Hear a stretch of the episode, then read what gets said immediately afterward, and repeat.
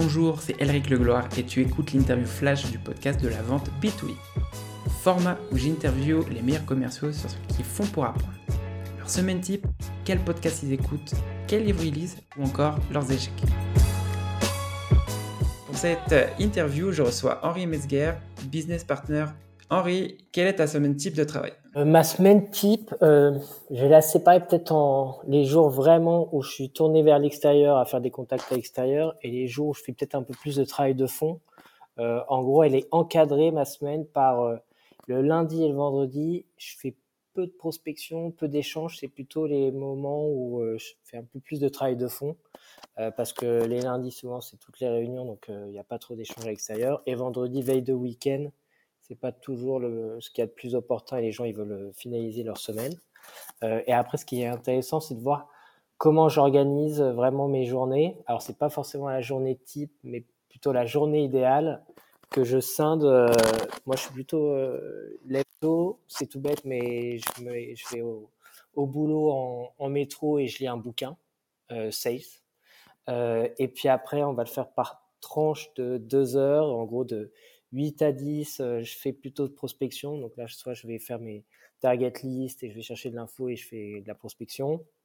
Après deux heures où là, je fais un peu plus euh, travail de fond qui peut être euh, bah, travailler sur des propositions, des business cases, du sales material. Après, bah, c'est l'heure du déj. Là, je fais un peu de veille sur des articles, des podcasts, etc. un peu de sport. Et puis après, de 14h à 16h. Euh, en gros, là, c'est plutôt des meetings. Si je peux, je les mets là, les meetings, début d'après-midi. Et après, je me garde le temps qui reste, euh, les deux heures qui restent pour faire euh, compte rendu et, puis préparer la journée du lendemain. Ça, c'est la journée idéale. Maintenant, la journée type, c'est aussi de gérer tout ce qui arrive euh, entre temps. Mais j'essaie quand même de, de, cadrer au maximum pour, pour pouvoir avancer efficacement. Et qu'est-ce que tu sais sur ce que tu fais aujourd'hui que tu aurais aimé savoir quand tu as commencé? Que la vente, c'est euh, de la méthode et du process. C'est une technique qui est conjuguée à l'envie, euh, enfin l'envie authentique, euh, enfin sincère de rencontrer d'autres personnes et de comprendre leurs problématiques pour pour les aider. et ça, je, je l'ai découvert peut-être de manière peut-être un peu empirique donc voilà, cet aspect très euh, euh, customer centric, mais qui est organisé vraiment dans une structure et, et un process. Quelle est la chose qui t'a le plus aidé à accélérer euh, la courbe d'apprentissage de ton métier? Euh, Ce qui m'a plus aidé à accélérer, euh, sort, bah, sortir de ma zone de confort. Et puis, en allant, alors sortir de ma zone de confort et tenter des choses. Donc voilà, oui, commencer petit en, en espérant euh, grand, mais en fait, euh, commencer par, la base et prendre des risques. Euh, et par contre, assez vite, rectifier le tir si jamais on voit que ça ne fonctionne pas. Je pense à, j'avais tenté, a, c'était il y a un an de faire un peu de, de mass mailing et bah, assez vite, fallait rectifier parce qu'on sentait qu'il pouvait y avoir des tensions justement euh, avec les, les prospects qu'on qu qu attaquait. Donc ça vous a permis de rectifier et que ça soit plus personnalisé.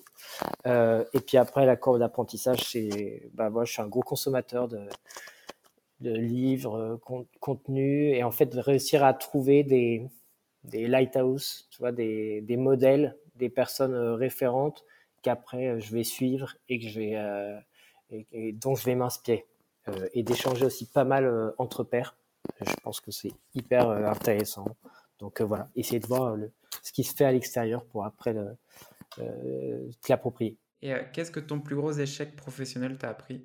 C'est de bien savoir, si on prend vraiment l'aspect euh, commercial, après attention parce que là je parle plutôt vente grand compte, je pense que c'est pas forcément le, le cas pour euh, vraiment de la vente SMB très transactionnelle, mais c'était que ton decision, il n'y a pas forcément de decision maker. En fait, euh, de pas se tromper, c'est plutôt as un decision making euh, comité, mais c'est plutôt collégial. Je vais prendre euh, un exemple. J'avais un gros projet avec une boîte du CAC 40. Ça faisait trois à six mois qu'on bossait dessus. Je bossais avec top management, C-level.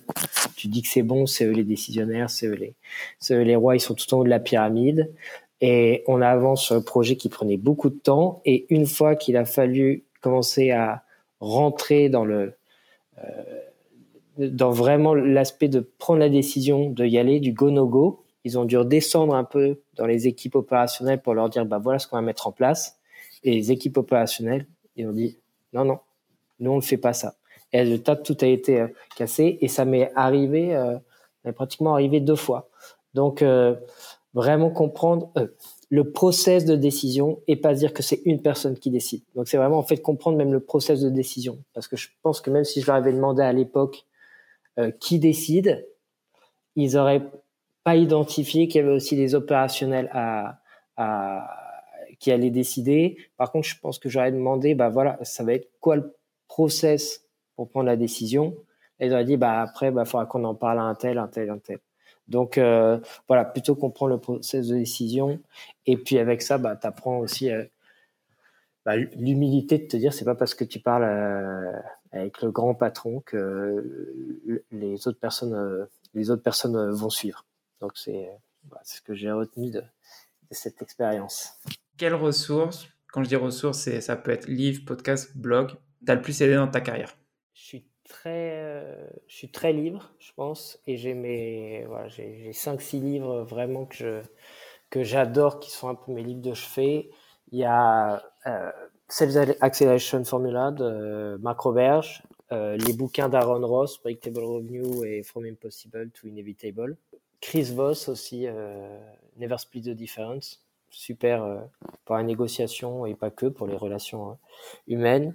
Euh, et j'adore aussi la collection des livres de Winning by Design.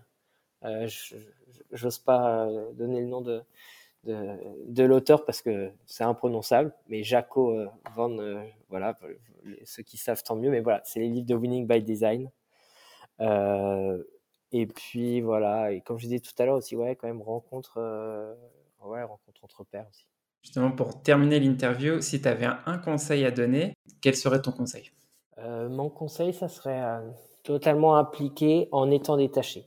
Je m'explique. Et d'être euh, ce qu'on appelle euh, allocentré. Donc, c'est vraiment être centré sur la personne en face et la situation. Réussir à arriver euh, euh, sans, sans préjugés et de vraiment, plus tu écoutes l'autre, bah, plus en fait tu pourras euh, le comprendre, euh, mieux l'aider, comprendre un sa façon de penser, comprendre vraiment sa problématique, euh, parce qu'on a, on est tous, euh, on a tous une tendance à être euh, un peu égocentré, et en fait, je pense qu'un un bon commercial et même un bon professionnel, euh, c'est quelqu'un qui est vraiment très tourné vers, vers l'extérieur et qui accueille énormément et qui essaie vraiment tout comprendre à l'extérieur pour ensuite pouvoir designer le, la meilleure solution, le meilleur moyen pour arriver à la fois, enfin, à la meilleure solution pour les deux parties. Et un autre point que je prendrais qui me semble important dans le monde des startups, c'est euh, si, si les personnes évoluent dans le monde des startups et, et pas que, mais de mon expérience, ça a été de réussir à garder aussi euh, un équilibre de vie perso, professionnel. C'est aussi ce que je voulais dire par euh, s'impliquer en étant détaché, c'est en étant détaché peut-être de ses préjugés et d'être vraiment euh, tourné vers l'autre et aussi d'être détaché en, en, gardant un équilibre de vie. Euh, ouais, c'est ce qui permettrait, je pense, d'être le plus pertinent. Merci pour avoir écouté cet épisode du podcast de la vente B2B. Si tu as aimé cet épisode et que tu as appris quelque chose, abonne-toi maintenant sur ton application préférée pour recevoir le prochain épisode. Si tu veux recevoir plus de contenu sur la vente, j'envoie une newsletter chaque dimanche où j'y partage 3 contenus. On va bientôt dépasser les 300 membres et j'ai déjà envoyé 16 newsletters. Si tu veux t'inscrire, c'est thesesgame.substack.com.